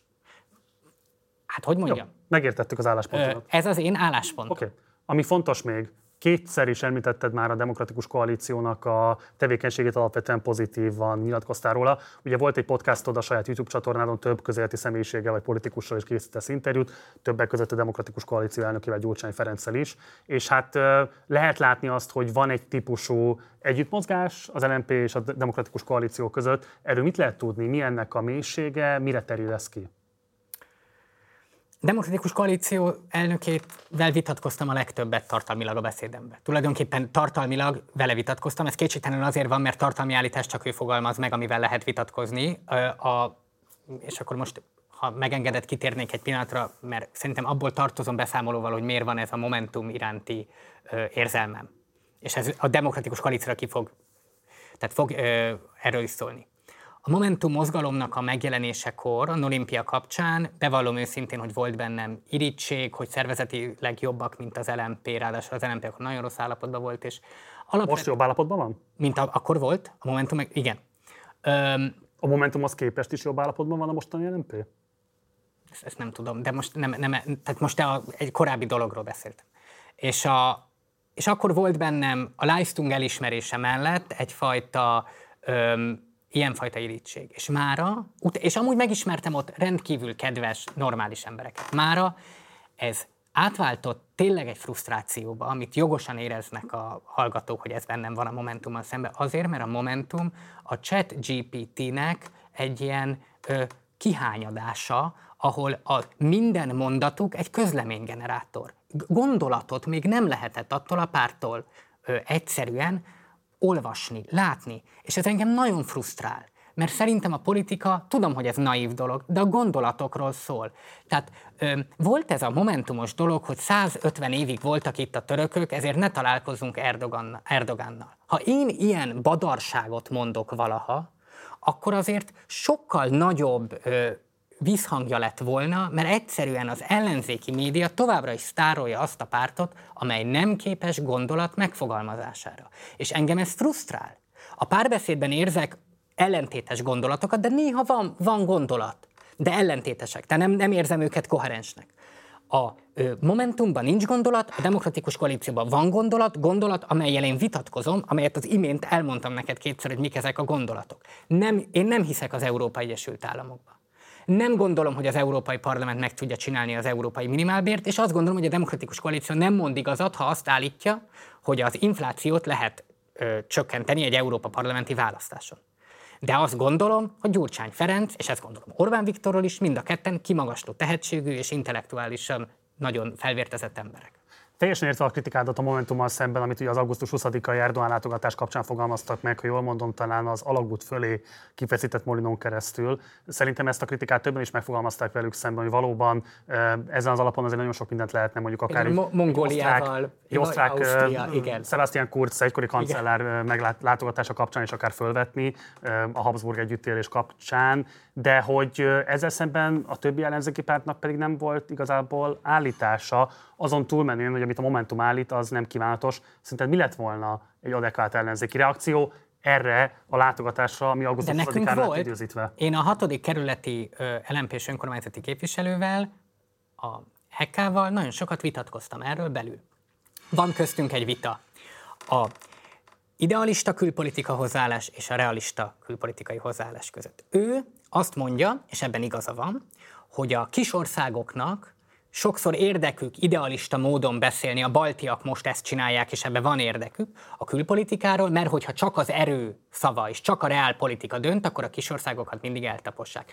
Van ebben igazság, de szerintem az ellenzék külpolitikai problémája az, hogy túlságosan idealista dolgokat mond róla akárki Magyarország miniszterelnöke. Találkoznia kell az újra választott Erdogannal. Ha Márki-Zay Péter győzött volna, akkor is találkoztunk volna, mert Törökország egy stratégiai fontosságú ország. Az, hogy egy találkozón föl lehet-e vetni a kurd függetlenség kérdését, az már megéri a vitát. Tehát szerintem a találkozó tényével nincs probléma, azzal, hogy ez augusztus 20-án van, szintén nincs önmagában probléma. Az a probléma, hogy mit mondasz egy ilyen találkozón az Erdogannak. Azért kérdezem ezt alapvetően, mert ugye te, neked van egy nagyon sajátos közéleti pozíciót abban az értelemben, hogy a te nyugat kritikád azért a sokszor rímel arra a típusú új baloldali kritikára, amit lehet látni európai párt, más európai baloldali pártoknál is, de közben meg ezt az egészet érdekesen árnyalja egyfajta nagyon erőteljes nyílt elköteleződés a NATO, illetve az atlantizmus gondolata iránt. Ugye te szerintem talán az egyetlen olyan magyar képviselő vagy, aki azt mondja, hogy a szankciók működnek, a szankciók jók. Ezt az ellentmondást te hogy oldod föl? Beszéljünk a szankciókról, hogy miért mondom, hogy működnek. Ahhoz, hogy tudjuk, hogy a szankciók működnek, tudjuk kell, hogy mi a céljuk. Úgy tudod ezt, a sikerkritérium alapján tudja az ember ezt beállítani. A szankciók nem arra szolgáltak, hogy Oroszország térdre rodjon. Voltak, akik ezt a badarságot mondták abban az időben, tehát most be tudja kommentelni a fideszes kommentelő, hogy de mit mondott Ursula von der Leyen, akiről ugye a Fidesz-szel ellentétben nekem az elejétől kezdve rossz véleményem volt, de akik elmondták a szankciós politikának a lényegét, annak nem az a lényege, hogy Oroszország térdre jöjjön, hanem hogy valami választ adjunk erre, ami Ukrajnával szembe történt. És ebben sikeres, mert ez egy egységes válasz. Ha nincs egységes válasz a NATO, és ebből a szempontból az EU-t is egy hidegháborús intézménynek és ennek a szövetségi rendszernek a részének tekintjük, akkor azt mutatjuk Oroszországnak, hogy egyenként mindenkit le lehet vadászni. Ezért mondtam a szankciókkal kapcsolatban ezt. Én azt gondolom, és ez egy nagyon kibeszéletlen része a magyar külpolitikának, hogy mi okozta a jogi igazságosság és a Fidesz közötti ilyen szintű elválást a háborúban. A lengyelek és a magyarok egyetértettek abban, hogy szét kell törni a közös európai védelmi politikát, azért, mert a közös európai védelmi politika német hegemóniát jelent, és a kelet-európai országok mozgásterének a korlátozását. Orbán Viktor a gazdaságban szereti a német hegemóniát, külpolitikában kevésbé. A lengyelek meg semmibe se szeretik. És a lengyelek ezt azért csinálták, hogy az Egyesült Államok akarata érvényesüljön a német akarat helyett. Az ő szempontjukból ez nem volt egy rosszul végiggondolt stratégia. A magyar stratégia azért rossz, és nekem az a kritikám, hogy vákumot eredményez az, hogyha az Európai Uniónak nincs közös védelempolitikája, az Egyesült Államok nem érdekérvényesít, akkor mindig a vákumot betölti valaki, és ez csak Oroszország tud lenni. Én azért vagyok atlantista, és azért vagyok a NATO-nak elkötelezett híve, mert nincs alternatívája, mert Magyarország nem tudja Oroszországgal szemben megvédeni magát, Oroszország nem veszi most már figyelembe a 90-ben felállt rendszert, nem tudja elfogadni, hogy elvesztette a hidegháborút. A második világháború győzteseként a hidegháború eltagadásában érdekelt, egy reszovjetizációs kísérlet van, és ezért nekünk minden szempontból elsődlegesen fontos, hogy a NATO-nak jó szövetségesei legyünk. Ez fontos, amit mondasz, de ugye ismered nyilván azt a baloldali kritikát, ami megfogalmazódik ezzel kapcsolatban, nevezetesen, hogy a NATO-nak is fölvethető bizonyos fokú felelőssége az orosz agressziónak az eszkalációjában. Erre mi a válaszod? Ezt a Szikra táborba folytattam le szikrásokkal ezt a vitát, hogy nekünk, és Ez a realista, én a realista külpolitikába hiszek, nem az idealistába. Nekünk nem dolgunk a glóbusz igazságtalanságit megítélni, nekünk a magyar igazságnak, a mi személyes, tehát a mi kis országban lévő igazságunknak kell megtalálni a hangját. De ez nagyjából az, amit Orbán Viktor is képvisel. Igen, én is nacionalista vagyok, mint Orbán Viktor. Az a különbség, hogy én azt mondom, hogy Orbán Viktor, amit ebből a logikából leszűrt, azonnak én az ellentétét gondolom. Tehát azt gondolom, hogy Magyarországnak nagyon egyszerű az érdeke, mint a régió összes országának, hogy az utolsó orosz katona a lehető legtávolabb legyen a magyar határtól. Ez ennyire egyszerű, 1:1. Ezt nem lehet bonyolítani, mert ez az érdek. Ezt teljesen értem, de hogy az orosz imperializmussal szemben mitől jobb az amerikai imperializmus? Kérdezem ezt főként azért is, mert azért egy igen pikáns időpontban ülünk itt, 50 évvel ezelőtt a mai napon zajlott le a chilei puccs, amelyben a demokratikusan megválasztott Allende kormányt megbuktatták amerikai segítséggel, és a Pinochetti katonai diktatúra igazából ottantól kezdve vette elejét. Ez imád egy fontos dátum a nemzetközi progresszív baloldali körök számára, tehát csak kérdezem azt, hogy azért ebből lehetne levonni olyan típusú következtetéseket, hogy nem biztos egyik nagyhatalmi logika több önrendelkezési lehetőséget biztosít egy nemzet számára, mint egy másik nagyhatalmi logika. Beszélhetek édesanyámról most ebben a válaszban? Megengeded, mert eddig... Nem foglak én ebben megakadályozni tudni, nem is akarlak, halljak. Nekem vele az utóbbi időben a legnagyobb vitám pont a háború. Amikor én elkezdtem a politikával iránt érdeklődni 13-14 évesen, akkor volt, amikor az iraki háborúnak láttuk a kudarcát. Az volt az első dolog, amit az Egyesült Államok külpolitikájából láttam. Elmondták, hogy mission accomplished, aztán mégsem, az egész egy ilyen füstölgő romhalmaz lett. És akkor édesanyámmal még vérre menő vitákat folytattunk, hogy én miért olvasom a The Nation nevű újságot, amit a KGB finanszírozott, ami kiderült, hogy igaza van, most ez mindegy, és hogy nem igaz, mert az Egyesült Államoknak Irakba be kellett avatkoznia, és elmondta ezt a republikánus jobboldali héja mondást. Most meg ő már azt gondolja, hogy az iraki háború milyen szörnyű dolog volt, és azt gondolja, hogy az amerikai imperializmus egy szörnyű dolog. Szerintem az amerikai imperializmus, mint minden imperializmus rossz, de az orosznál jobb. És akkor ezt kellene belátnia az olyan típusú nemzetállami pozícióval rendelkező országok társadalmainak, mint amilyen a magyar is? Egyszerűen az Egyesült Államok gyarmatának lenni jobb, mint Oroszország gyarmatának lenni. És az Egyesült Államoknak nem vagyunk, és nem kell, hogy legyünk teljesen a gyarmata. És szerinted az egy kizárólagosan idealista megközelítés, hogy a gyarmatlogika helyett lehetne az önrendelkezés logikáját a szomszédos népekkel való sokkal szorosabb együttműködésben, a politikai együttműködés terjesztésében ellenpontozni? Egyetlen egy módon tudjuk az amerikai gyarmatot, az amerikai gyarmati létet, az amerikai szövetségi rendszeren belül egyensúlyozni, hogyha összefogunk a természetes szövetségeseinkkel, ezek a V4-ek, a baltiak, Horvátország, Románia, Bulgária. Ez az egyetlen egy megoldás van, mert ezeknek az országoknak a érdekeik egyeznek a magyar érdekkel, tehát ezek az országok tudnak ellensúlyt képezni. Csak érted, Péter, szerintem ez egy csodálatos terv, csak hát nyilvánvalóan nagyon nehezen kivitelezhető, már csak azért is, mert hogy lehet, hogy egyeznek az érdekei, de számos kulturális és egyéb különbség is tagolja ezeket az államokat, és ha azt lehet látni Magyarországon, és bármennyire is kényszeresnek fogsz emiatt tartani, muszáj ide visszavezetnem a hétköznapokba ezt a kérdéskört, hogyha azt látjuk a hétköznapokban, hogy a még egyébként ideológiailag nagy vonalakban egyetértő pártok sem képesek a szavazatmaximalizálás teljesen nyers érdeke miatt sem együttműködni, akkor nagyon nehéz elképzelni azt, hogy belátható időn belül itt majd térségi, transznacionális együttműködések fognak szárba szökkenni, hogyha ez még az adott nemzeten belül sem tud megvalósulni. Tehát ha van valami, amit Varsóban egy romkocsmába ülve, vagy Szófiában, vagy Vilniusban meg tudnál hallgatni, az az, hogy miért nincs egység a rendszerkritikus baloldali közegben. Tehát ezt a monológot, amit elmondtál, igen, ezt a lengyel ellenzékiek nettó ugyanúgy elmondják, igen, tehát hogyha valamiben nincs kulturális különbség, az ez. De ezt leszámítva, egy időben elindult ez. Tehát ez nem egy annyira fantazmagórikus dolog. Az, hogy elindult, nem ez a kérdés, hanem az, hogy nincs meg az alapvető fegyelmezettség. Most kifejezetten Magyarországról beszéljünk, nincs meg az a típusú fegyelmezettség a baloldalias nézetrendszerű pártok, mozgalmak, szervezetek között, ami a jobb oldalnak a sajátja ebben az országban. Ez igaz, ebben egyetértünk, de én azt gondolom... De nem fogsz jó példával előállni, hogy esetleg ezen változtass. Szerintem az LMP-n belül ez nagyon jó irányba változott az elmúlt időszakban. Tehát sok mindent lehet rólunk rosszat mondani, de nagyobb rend van, mint volt kb. Valaha. És ez azért van, mert olyan emberek vannak ennek a pártnak a vezetésében most, akik végigcsináltak 10-13 évet, és tudják, milyen rossz a rendetlenség. Ezt nem én értem el, ez egy kollektív dolog, de olyan emberek vannak, akik pontosan tudják, hogy egy rendetlen párt nem alkalmas a képviseletre. De a külpolitikai részéhez visszatérve. Van egy kulturális problémája ennek, és ez az ellenzéki közegnek is egy kulturális problémája.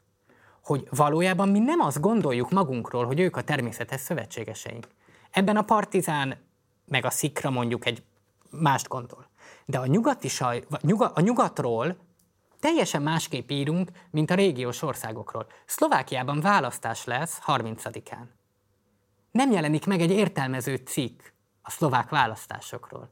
A lengyel politikáról nincs Magyarországon szó. Nem mutatnak lengyel filmeket, nincs lengyel... Ez tragédia, ezt aláírom, ez nem kérdés. És ez azért van, mert szégyeljük a saját régiós identitásunkat. Én egy rendkívül büszke kelet-európai vagyok. És azt gondolom, hogy a világnak ezen része nagyon sokat adott. És nem igaz, hogy a nyugat jobb. Egyszerűen nem igaz. Gazdagabb, de nem jobb. És ezek az országok igenis össze tudnak fogni, mert aki volt már bulizni Belgrádba, az tudja, hogy a viccek ugyanazok a szokások, hogy valójában a pálinka, a cujka meg a rakia között a néven kívül olyan nagy különbség nincs. Most lehet, hogy ez nagyon sok embert megsértett ez a mondat. Valószínűleg nem jó, mint az identitás politikai kitételeid, úgyhogy szerintem ezt tegyük most félre. Igen, ez lehet, hogy problémát okoz, de egyszerűen ez a mi közeli családunk, ráadásul ezekkel egy országban voltunk most, két szomszédunkkal nagyon sokáig. Nem biztos, hogy ők annyira örültek ennek, de igen. Nem mindenki egységesen, most nem menjünk ebbe bele, mert ez egy másik beszélgetésnek. Másik beszélgetés, ugye az egyik előző interjúmban nagyon meglepődtél azon, hogy én a monarchiát pozitív módon említettem, ezt tartom továbbra is az állításomat, és 90-ben vissza kellett volna vezetni a monarchiát, de ezt leszámítva azt gondolom, hogy ennek a régiónak egységet kell az EU-n belül és a NATO-n belül gyakorolnia, de a NATO-nak nincs alternatívája, és azt üzenem azoknak, akik NATO ellenesek a baloldalon, hogy akkor majd ők fognak állni Nyíregyházától 30 kilométerre? A puskatussal megvédeni Magyarországot? Az Egyesült Államok nélkül ez nem fog menni. És igenis jó dolog volt, és tudom, mit fog a jobb oldal ezért rám mondani.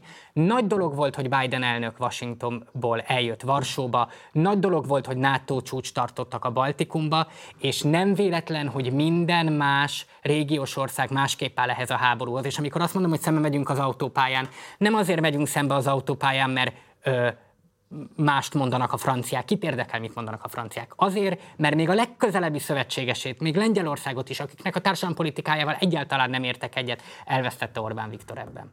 És még egy dolog Oroszországról, hogy csak szerintem fontos.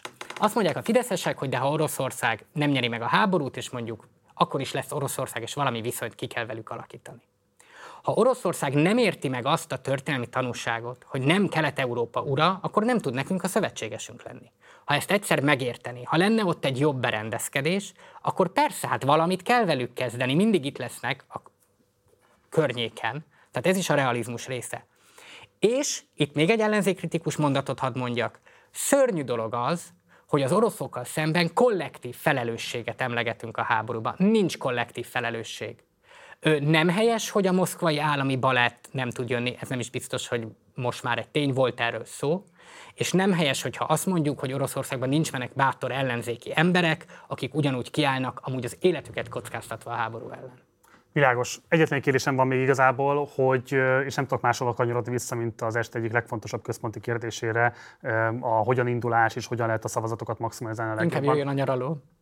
Azért kérdezem ezt, mert egy picit azért az is fölmerül bennem legalábbis, hogy mivel az LMP igazából nincs egy demokratikus nyomásulat, mire gondolok? 2019 óta igazából nem kellett egyéniben megmérettetetek magatokat kollektíve pártként. Egyéni körzetekben volt ilyen típusú kitettségetek.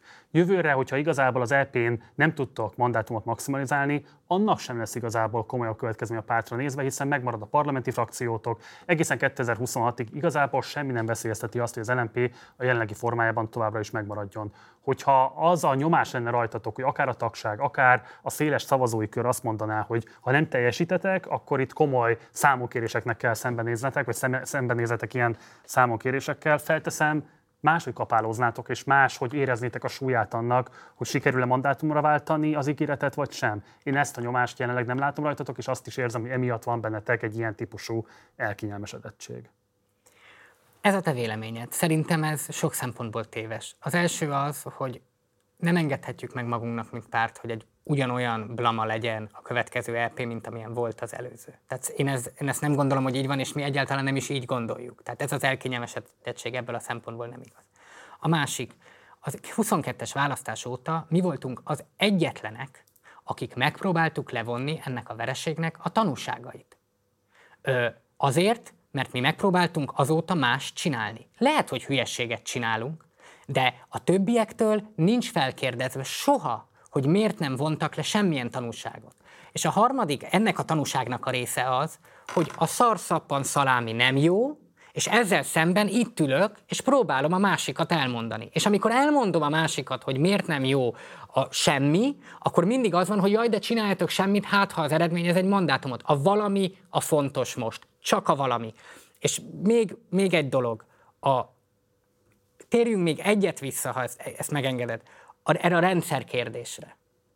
Én elmondtam, hogy nem vagyunk a radikális ellenzék a rendszernek. És ez abból jön, és most nem akarok a Kanász Nagy Máté szokott körösényi könyveket olvasni, és arról beszélni, hogy ez egy vezérelvű demokrácia, vagy egy hibrid rezsim. Ez nem az én szakmám, a politológus. Az a kérdés, hogy választás útján elvi alapon leváltható-e a Fidesz? Mi azt gondoljuk, hogy igen, azért, mert én hiszek az irodalomba és a keretes szerkezetbe, és ami fülkeforradalommal jött létre, az azzal is fog távozni.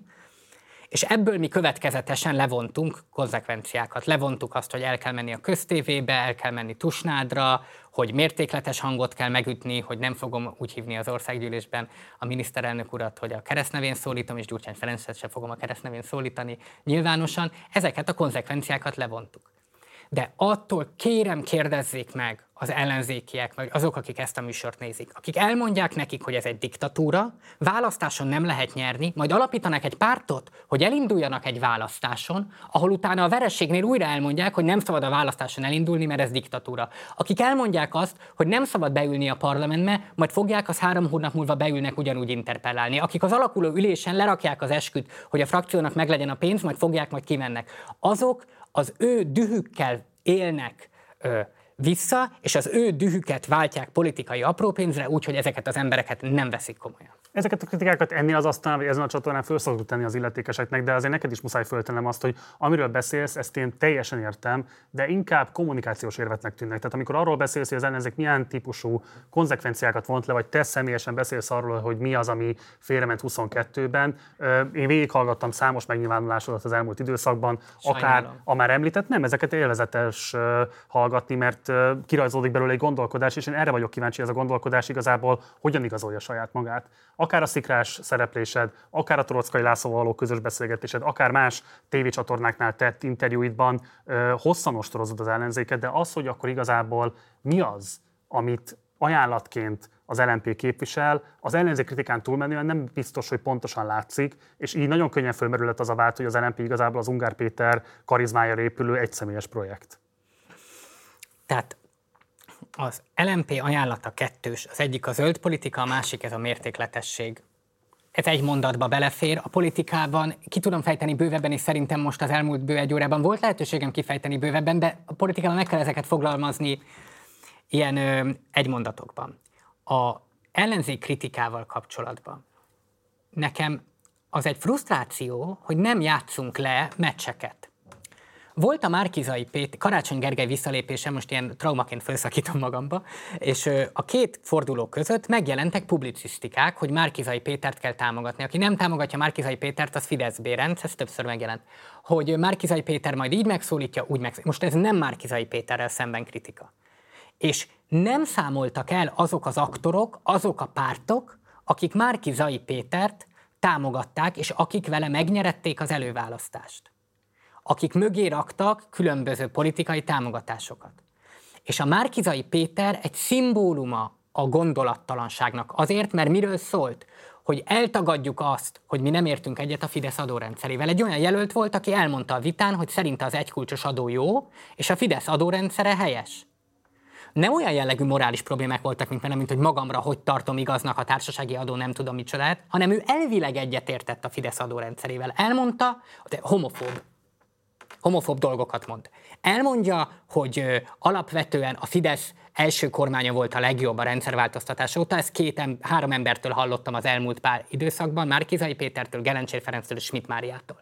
És utána elmondja azt, hogy mindenben azt kell mondani, mint Orbán Viktor. És ez azt mutatta, hogy nincs gondolatunk Orbán Viktor személyén kívül, és ezért berakunk egy embert, aki orbánista, csak gyűlöli Orbán Viktort. És ezért vagyok ettől nagyon indulatos, mert ennek az alternatíva a gondolatiság. És a gondolatiság lényege az, hogy Orbán Viktor személyétől ezt kiszabadított. És ha nem tudod kiszabadítani Orbán Viktor személyétől, akkor folyamatosan megöli a gondolatot. És ez az ellenzék kritikám része. És nagyon sok mindenben én nem vagyok magabiztos, ami a gondolatiságot illeti.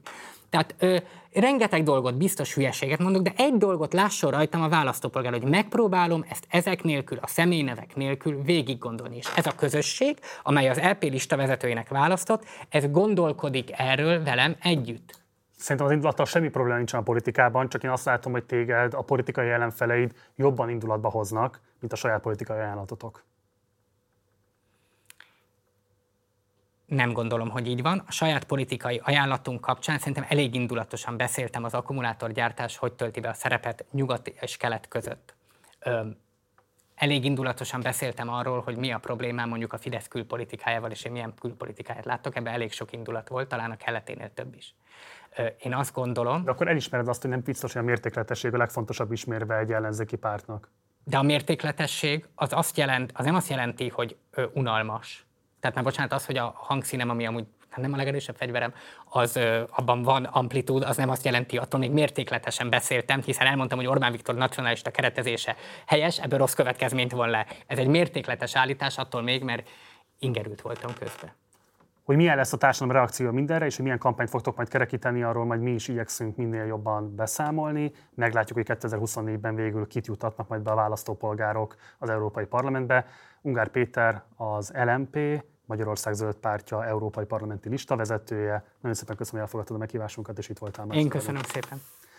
Nektek pedig köszönöm szépen a figyelmeteket, ez volt a beszélgetésem Ungár Péterrel. Ha esetleg menet közben csatlakoztatok volna be a beszélgetésbe, akkor ajánlom, hogy mindenképpen a legelejétől hallgassátok végig, mert számos témát érintettünk, egészen az adriai Orbán Viktor nyalástól kezdődően, az EP induláson keresztül, az önkormányzati esélyeken át, egészen az akkumulátorgyártás és Magyarország nemzetközi gazdasági helyzetének a kilátásairól is szót ejtettünk, és akkor számos további példát nem is mondtam már a felmerő témák közül. Jó beszélgetés volt, szóval érdemes szerintem visszanézni.